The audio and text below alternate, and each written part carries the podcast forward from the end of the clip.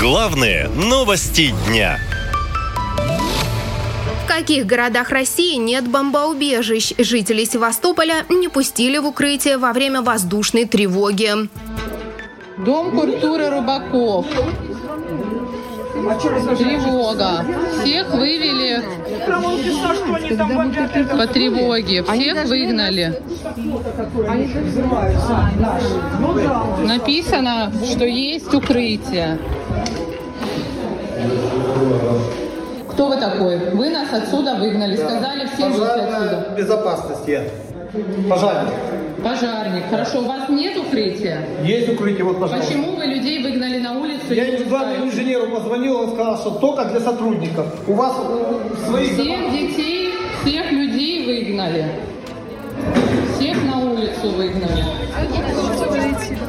Инцидент произошел вечером 25 сентября, отчитался губернатор Севастополя Михаил Развожаев, назвав произошедшее, цитирую, «запредельным идиотизмом или сознательным вредительством». Во время воздушной тревоги в городе нет и не может быть разделения на своих и чужих. Мне кажется, что для любого здравомыслящего человека это прописная истина. Странно, что в нашем городе-герое вообще произошла такая история в ДК. И это при том, что Севастополь, как и весь Крым, теперь регулярно подвергается обстрелам. Буквально на днях был нанесен ракетный удар по местному штабу Черноморского флота, говорят жители города.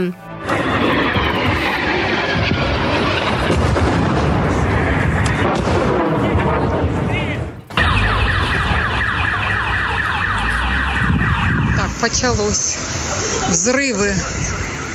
Взрывы в центре города на Айвазовского.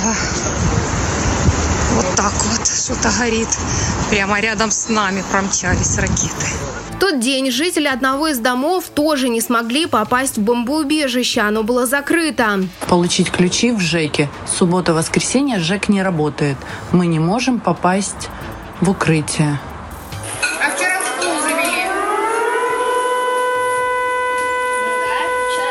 О том, что найти ключ от бомбоубежищ, тот еще квест, говорит и житель Краснодара Сергей Шибенец. Вот замок висит. Ну и что вы с этим замком сделаете, когда вы ночью прибежите сюда? Неудивительно, что россияне сами озаботились вопросом, а как вообще в стране обстоят дела с бомбоубежищами. Ведь по центральному телевидению то и дело показывают образцово-показательные убежища. Об их состоянии отчитывается начальник штаба гражданской обороны Любовь Черенкова. Защитные сооружения готовы к приему укрываемых. Для этого проводятся все мероприятия, предусмотренные гражданской обороной.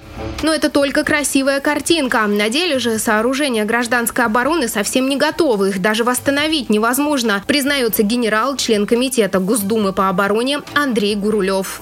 За последние 20 лет очень много укрытий мы списали. По той простой причине, что они пришли в негодное состояние. Там уже нечего было восстанавливать. И сегодня это краеугольный момент, который на сегодня надо обратить внимание.